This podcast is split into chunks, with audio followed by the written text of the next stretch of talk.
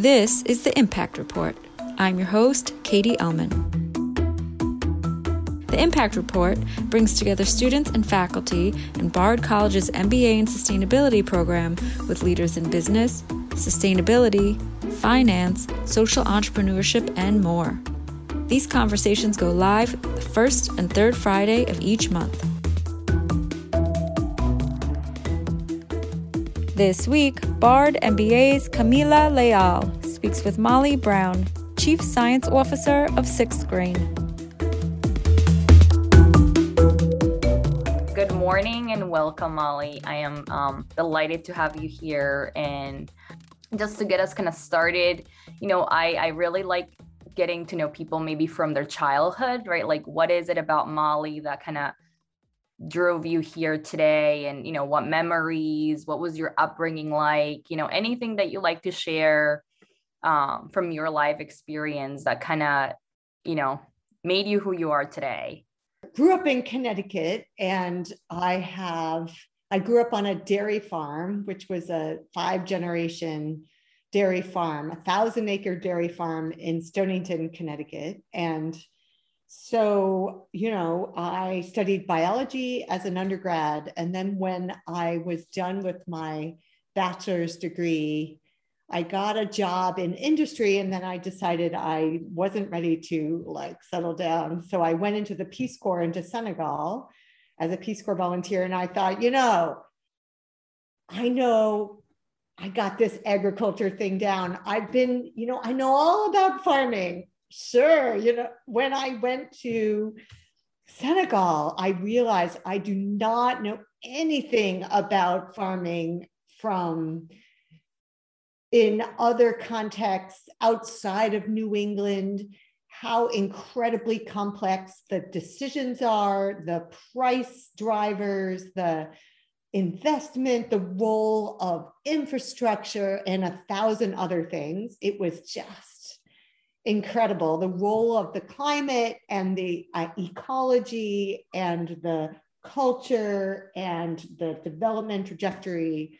People have been farming in Senegal for over 10,000 years, right? I mean, before even the dawn of modern agriculture, they were herding and doing, controlling their environment in the savannah so much longer than New England, which has only been like you know, a couple hundred years. So, needless to say, when I came back, I went to graduate school and I've been studying agriculture ever since. So, the only other thing I would say is that after I was a civil servant actually at NASA, so I had a fantastic job, but then I decided to retire from NASA or to leave NASA in 2015 and to join University of Maryland so I could get a much broader access to a lot broader um, funding streams from NSF and from USAID and other organizations like that. And Sixth Grain, because I have two hats, I still do research, but I also work with Sixth Grain. And the reason I work with Sixth Grain is because, you know, farming is not a volunteer activity. It isn't an academic pursuit. It is all about making money. Everyone wants to make money from the farmer to the retailer, the whole, you know, everybody's trying to make money. And so if you do not understand the corporate side of things, you're just not going to be, you just have no idea what's going on. Right. And so it's been gigantically educational and super interesting. Got it. So was your pursuit always sort of like following that academic pursuit more so than um than your like mission for agriculture or what like what was it like for you? Like what were you what was your north star you know throughout these years as you kind of kept pursuing the academic side? I am uh, i mostly am interested in how climate and weather affects production and livelihoods for rural residents. So it's that whole climate um, productivity connection. Using satellite remote sensing observations in a way which allows us to diagnose, understand, and predict the impact of changes in weather and climate on rural livelihoods across the spectrum. So I studied food security for many years, which is sort of at the uh, you know country region level. I then transitioned in, into individual understanding individual outcomes and how uh, climate affects nutrition outcomes of children under five. So I have 10 or 15 papers at this point looking using satellite data together with nutrition data at the individual level to better understand how um, climate shocks, big droughts, floods, hot periods affect nutrition outcomes. How do they affect feeding decisions? How do they affect child mortality? Underweight, right? And so I have a whole area with that, but it, it that whole research area does not help you actually do anything in the real world. It's still supposed to be, it's still like six steps separated from actual decision making, from an individual that affects the real person in the real world. That's what's exciting about Sixth Grain is that we can deliver solutions directly on phone. We can take um, the satellite data, transform it into relevant data products and deliver it. And the thing, Sixth Grain allows me to have access to that infrastructure, the, the whole, you know, from soup to nuts, right? And we actually delivering new data and information to new people with our technology. So, I mean, it's a totally different intervention, right? Got it. Before I kind of deep dive into Sixth Grain, I, I do want to ask you what has been the most interesting sort of finding throughout your research and your time studying this topic? Um, maybe things that you probably, you know, you yourself were surprised to find. Um, yeah, I've done so many different things. I'm such an old person. It's really, it's hard for me even to figure out all the different papers I've written myself. So for me, what I'm doing now is I'm doing a lot of new research on decision support. How do we, in other words, you would think, right? I don't know, maybe you wouldn't think because you're a millennial, you're of a certain age where you know you have this totally different engagement with information you hear that you get um, but for me, I'm really fascinated by how the the way we can make information delivered to somebody salient, reliable, and actionable. It's so much harder than you would think. It's so interesting to me about how do we transform, uh, you know, a real piece of information into, and deliver it to somebody in a way which makes sense is timely, accurate, and reliable, right? And is delivered in a way which can really change the outcome. That is where I'm focusing a lot of my efforts right now. So I get funding from NASA to work with their own their community to better understand how data is delivered and can really change things, make real societal impact, right? So the question is, how do you do that? It's it's yeah. You can have an app, right? You can Google something, but will that really change your decision? How do you connect with people in a way which really changes the outcome? So these things are so much harder. So that's really for me one of the most important outcomes of my work is how darn hard that is. It's like who wants to study something obvious and simple? Like figuring out what a drought is. Now that's simple, right? Figuring out what a drought is, anticipating that drought, understanding the impacts in society, and then warning people about it so they make better decisions in the agriculture space or in the health space, infrastructure, all sorts of things should be affected by that biophysical instance that we totally fail to connect. You know, we don't we just say, hey, there's a drought. And nobody is like, yeah, yeah, there's always a drought, Molly. Stop whining on about it, right? How do we connect those um, those those critical messages to the people and the times and the places when they need them to improve outcome, to reduce vulnerability, risk, um, and uh, and make sure that people thrive even in challenging times, basically. Okay, I love that. From that, there's two big questions here.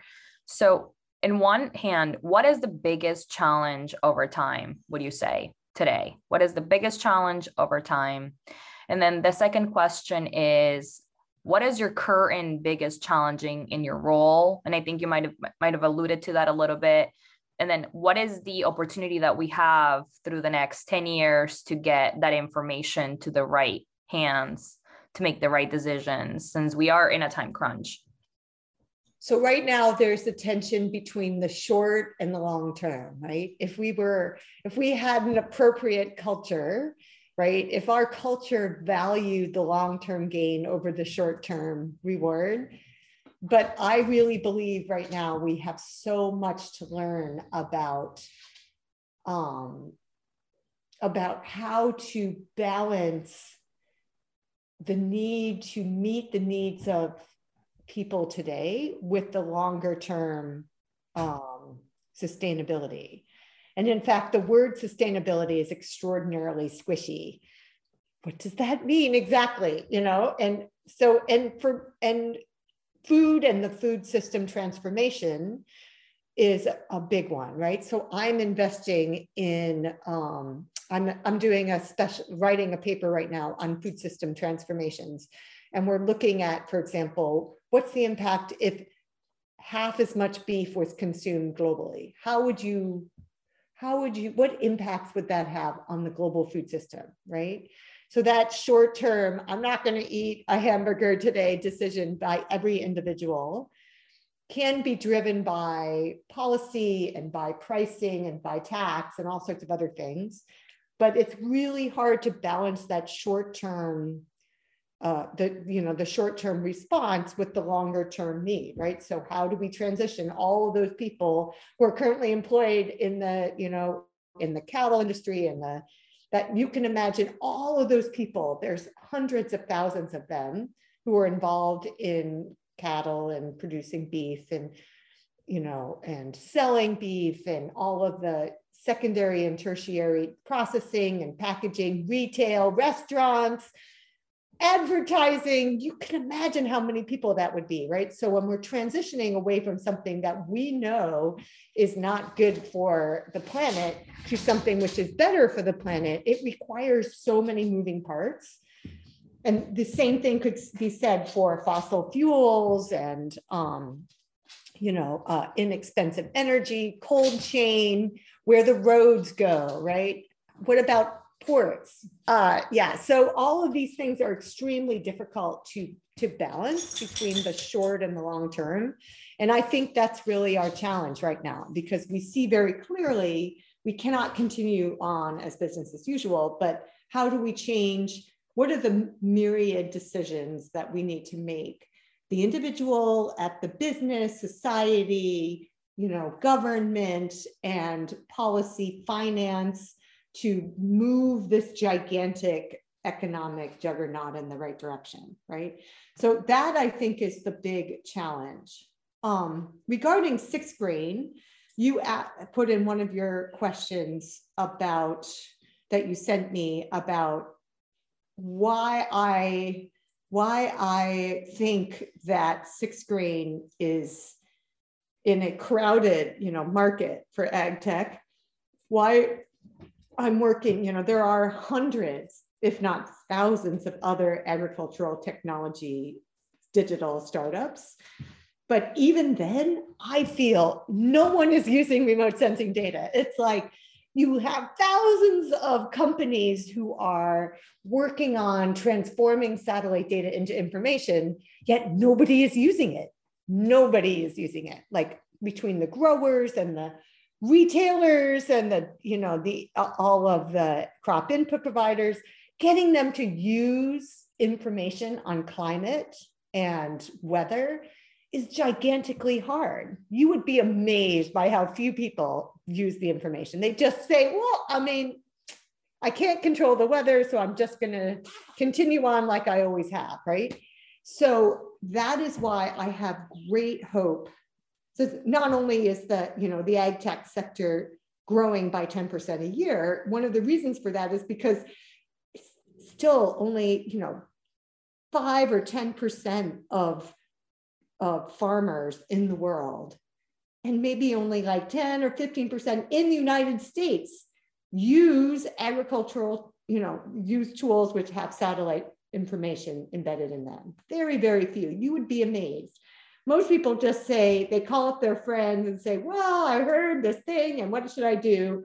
And then they do what everybody else does. So they all like move, but they don't really use the technology and the the predictions or the you know the weather challenges to make better decisions right they don't use it now. So that's why i think that there's a giant it's still blue sky right? There's huge amounts of opportunity. And when you say they they don't use it by they you mean the farmers correct? I mean everybody in the agriculture sector. So we have you know we have the input providers who are upstream. Then we have the retailers and distributors. Then you have the farmers who produce the goods and then you have the storage like the the um, the uh, grain elevators those guys. I was just looking today how could a grain elevator use satellite remote sensing? We could predict for example how wet the grain is and how what is the likelihood that they're going to need x amount of propane or y amount of propane right? How much propane are they likely to need to do drying to get the grain to the level which is acceptable in order to sell it on to the market, right?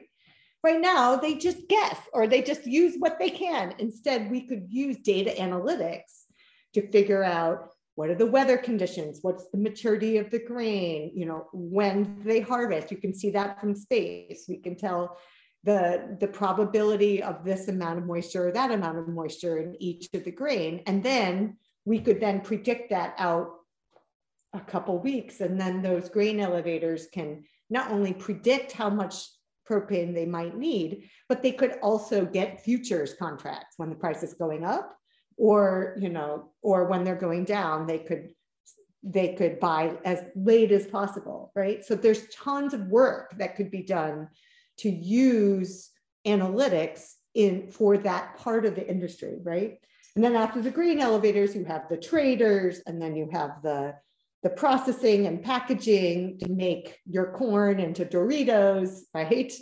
And then after that, you have the retailers and the supermarkets, and then the consumers. So each one of those segments have different pain points and data needs that information about weather, climate, demand, supply, and other parts of the ag sector can be useful, right? So it's not just farmers. Got it. And so, what do you think is the bottleneck, right? Like, what is preventing them from actually utilizing the data that's available today? So, there's two major reasons. First, inertia. We do things the way we do things, and it, you know, um, and frankly, you have to invest a huge amount of money in order to change your process, how you make decisions today, to a process which incorporates a new piece of information to make the process better, to make efficiency into increased efficiency. So that's that investment requires knowledge and information and all sorts of drivers, which are very hard to, um, uh, you know, it, to overcome a lot of inertia so the way the industry works now and it also it might be that you have to spend $100000 to save 5000 and that but over time you can transform the industry and then you end up after you spend that 100000 you could save a million over time but you know how it is right? So it's if you don't have that 100 grand it's really hard to invest it right? The other thing in my opinion is that if you don't have people as in the food system, engaging with weather and climate and other information, then we don't have that exposure of the training data we need to transform our radiance that we get from the satellite into real actionable information, right? So essentially, all I get out of the satellite is radiance or a photon or some darn you know, sort of biophysical observation. How deep is the cloud? What's the probability of rain? What's the temperature of this land surface? That is useless to everybody, including the. So, what we need to do is to take the training data. So, for my previous example, I was talking about moisture, the probable moisture of the grain as it gets harvested. To get that, we need to know what the moisture was in the last five years across a variety of instances and weather conditions. So we need to have observations in order to do training, in order to transform our radiances into a, through a model into the piece of information the elevators need, right? Guess the good news is that those grain elevators have that information, right? They know where all their grain came from. They know how much, you know, blah, blah, blah. They know how wet each thing was, you know, because they usually charge the, the grower for some of that drying facility. They know how much money they spent. So if they really knew and understood that we could have such a model, they would share that information with us. We would put it into a model in a sort of anonymized and um, secure way, transform their currently useless data that just sits on their server, literally doing nothing, through our model and our use of satellite data and predictive analytics and all the rest of it into a piece of information they could use, right? All of that takes so much effort. You have no idea. First of all, where's the data and oh, finding it and collating it, organizing it, right? And then sharing it, getting everyone to agree that it's not too scary sharing the information, and then everyone has to agree to change their process to take to use the output. So this is classic machine learning challenges, right? You have to change everything in your organization in order to transform data into information, right? And the satellite remote sensing is a fantastic free resource, but it takes a lot of effort to use it, right? So, from my perspective, it's totally worth doing. And the more the climate changes and the more extreme events happen and the more the food system is put under pressure, the more likely it is that these that people want to be warned. But it's still going to take a lot of work. It's going to take a lot of relationships and trust building and you know interviews like this to get people to realize that they can we can anticipate a lot of the challenges happening in the food system and with farmers and um, other decision makers. It just is going to require engagement, huge amounts of engagement.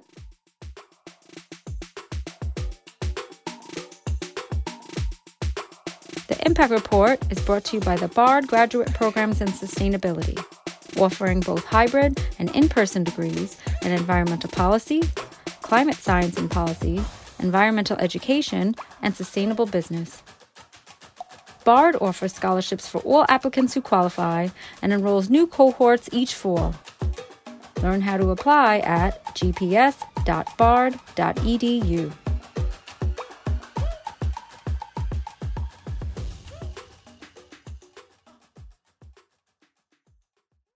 is there is there an opportunity that you're seeing today um, that you've not seen over the past 5 10 20 years how long you've done this work that you think is advantageous for Sixth Grain and, and how are you leveraging that Oh, there's huge opportunities. So, first of all, we have so much satellite data, we don't even know what to do with it all, right? So, it's not only more often, it's more finer resolution, more data types, more people investing in agriculture and in um, information products for agriculture. I also think that um, as we learn more about how to use information to transform the way uh, farmers are doing things, we can then expose these changes to bring more money down to the people who are currently not who are currently have the least amount of power from my perspective that are those are farmers rural institutions who are extremely impoverished compared to the input providers or the traders, right? So we have the power centers in a lot of the food system are on people who are providing those improved seeds, the you know the chemicals, the fertilizers. They have all the control, and they're able to charge what the market will bear. And the farmers have had a flat income adjusted for inflation. Most farmers, with the exception of the top 5% growers who have economies of scale, but everyone else, 95% of farmers in the United States have not gotten a raise, a real raise since, you know, 1950 or so. You can look up the statistics, but essentially those guys, and then after the production of the of the um, of the commodity, the traders, the ones who are transforming, processing, and packaging, those are also vertically integrated where they give a, you know, Frito Lay, for example, gives a contract to the potato grower. They get an amount of money which allows them to make what, 20 grand a year, literally, right? After all the expenses. And then Frito Lay uses that to make billions in profit, right? and they they are totally vertically integrated. They have everything from the storage, the trucking, the processing, the packaging, the advertising, and the distribution of those products, right? And so that way they're able to capture the all of the profit across all of those segments. So if we can become truly sustainable and provide information directly to the grower, or to the, for example, the trucker or all of those, the, the, the smaller parts, we can contribute to climate warmth, like for example, soil carbon credits or reductions in methane or changes in fertilizer or changes in pro- the way those growers do things so that we can improve our not only reduce the climate footprint of growers, but increase their profitability enormously, right? You can imagine how information might greatly reduce independence on fertilizer, allow them to make better decisions. Which crop should they grow? Should they take that contract from Frito-Lay or should they grow, you know, artichokes and sell them directly to people who want them, right? if you cut out all those middlemen, you could grow, grow, carrots and you could ship the carrots directly to all the people who want carrots across the country using direct farmer to consumer. You can imagine a totally different food system using mobile phones, right?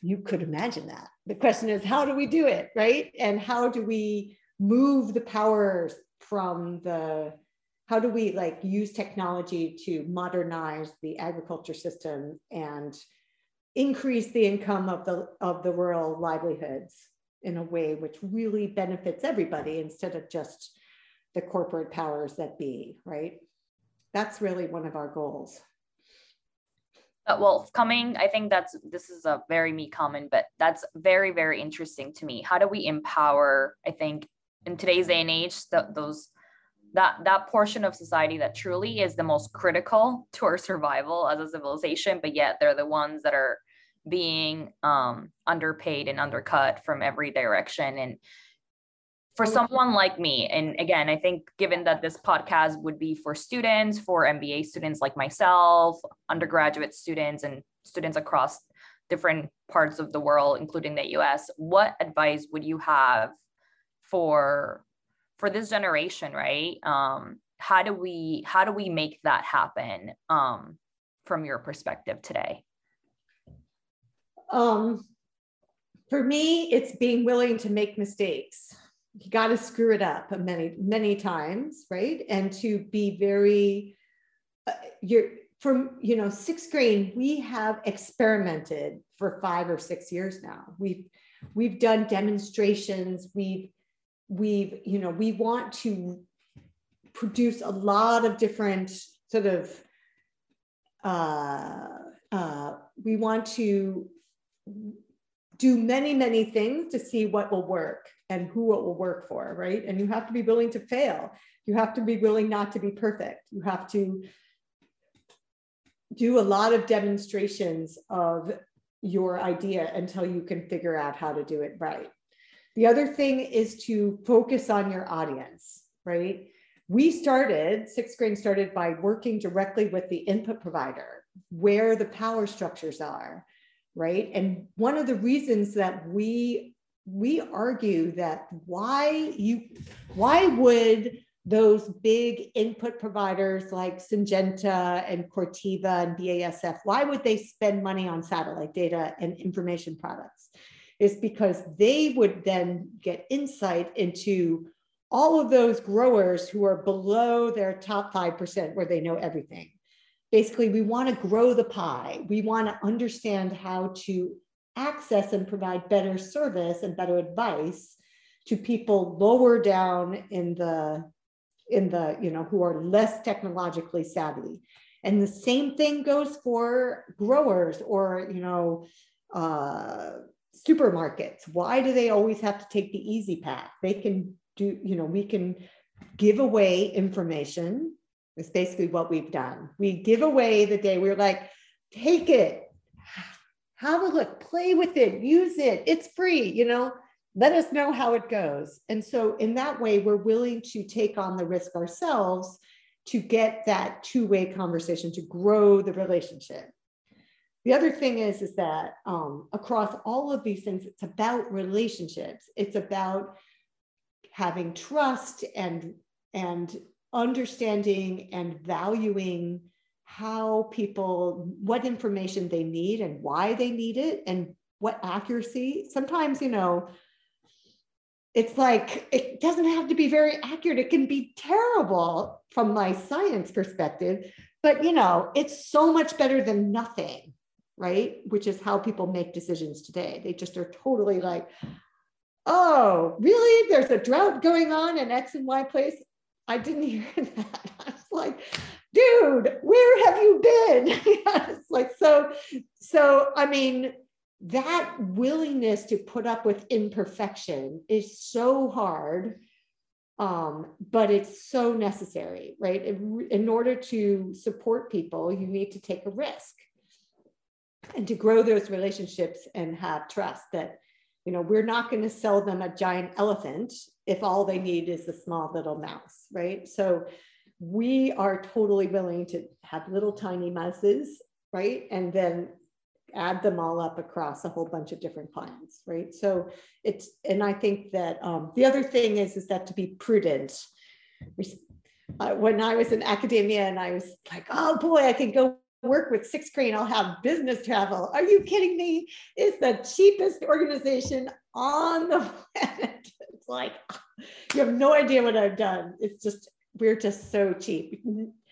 Pinching every penny until it screams so that we have more resources to go further to build our, the trust and the relationships in order to not have to take loans, not have to take investment we don't need, right? Not get into that whole like you have to increase by 5,000% in the next five years.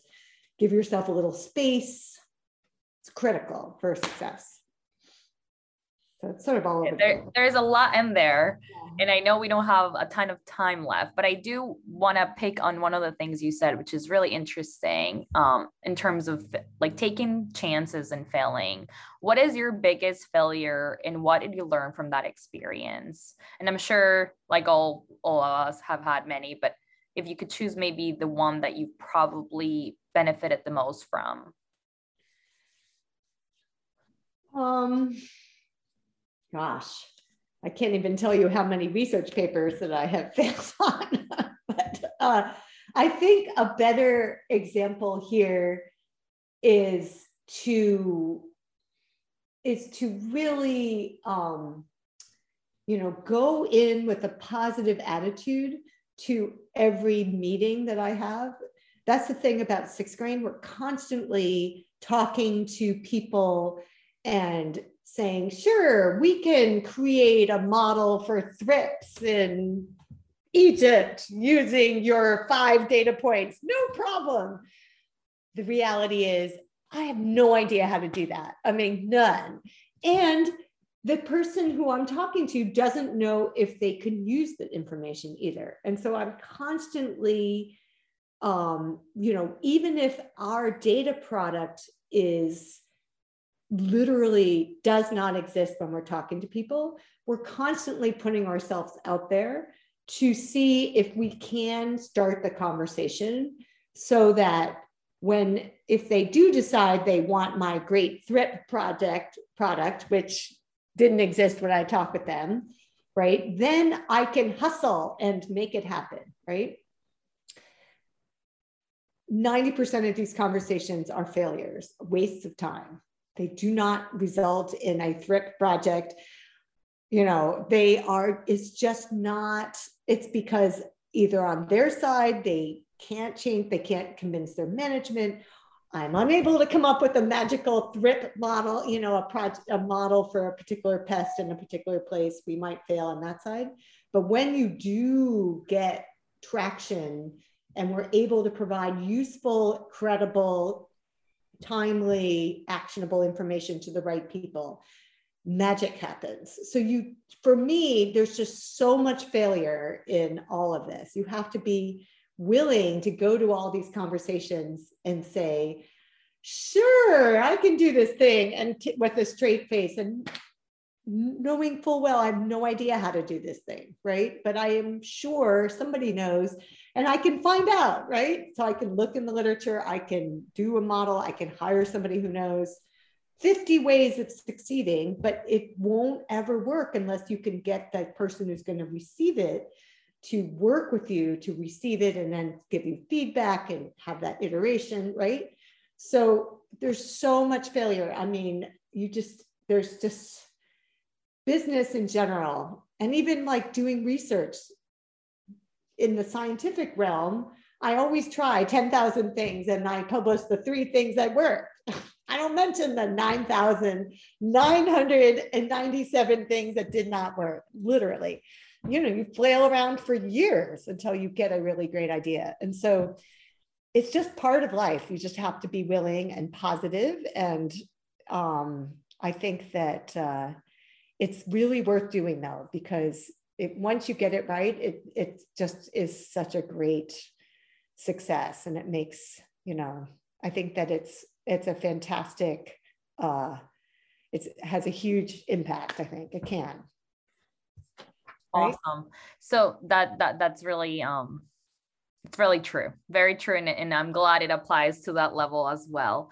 I guess just to close us off what is your vision for Sixth Grain um and and any other thoughts that you kind of want to share just as we wrap up here um that you kind of want to leave behind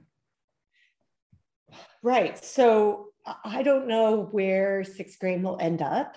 I know that it has been extremely great vehicle for me to learn about how to engage across all the different ways satellite remote sensing can be used.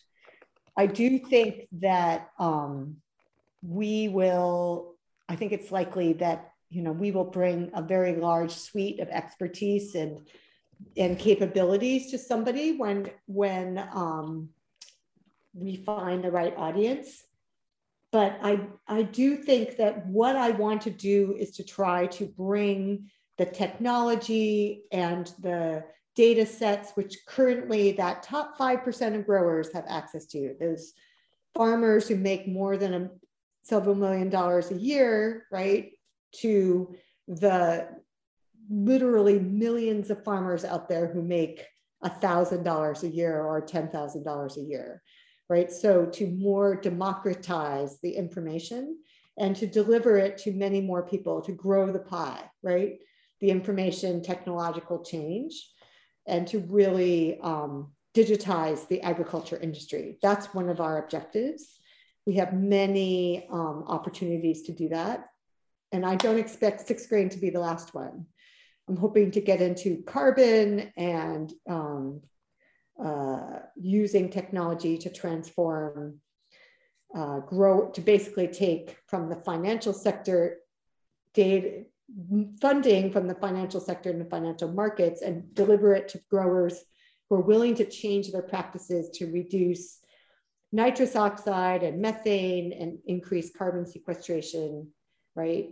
and so that sort of direct payment structure is a really where I'm hoping to go in the next uh, couple years. Okay, so I guess um, as the last question for the podcast, um, how can people learn more about you and Six Grain and, and perhaps be in touch with you? Um, and anyone like myself or anyone that would be interested from a from a business perspective, how how could someone reach out reached out if um Right. So I am on LinkedIn. I'm an active LinkedIn user, so you can certainly find me there.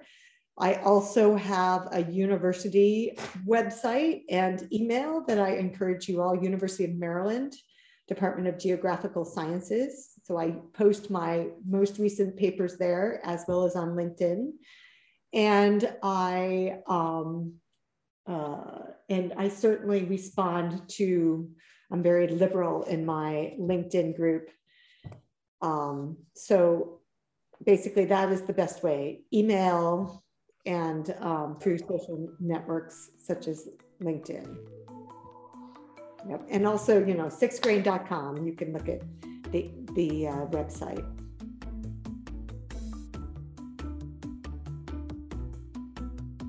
We appreciate our loyal Impact Report listeners and hope you can help us spread the word about the series and the important sustainability work of our guests. Please rate and review the Impact Report wherever you listen to podcasts. And if you were inspired by this conversation, share a screenshot on Instagram and tag Impact Report Podcast.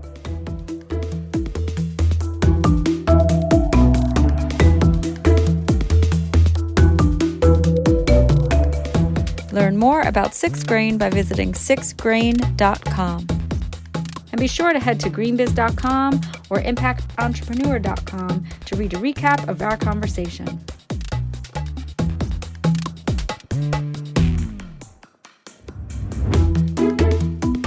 Join us for the next episode of the Impact Report on Friday, May 13th. We'll be speaking with David Lidsky of Fast Company.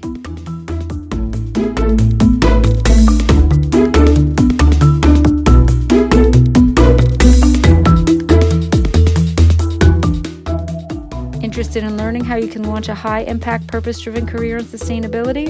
Check out the resources page from the Bard Graduate Programs in Sustainability for access to free resources to jumpstart your career. Hear from leaders in the fields of climate change, consulting, impact finance, circular economy, and more about how they launched their careers and the tips they have for you to join their industry. Visit gps.bard.edu slash resources today.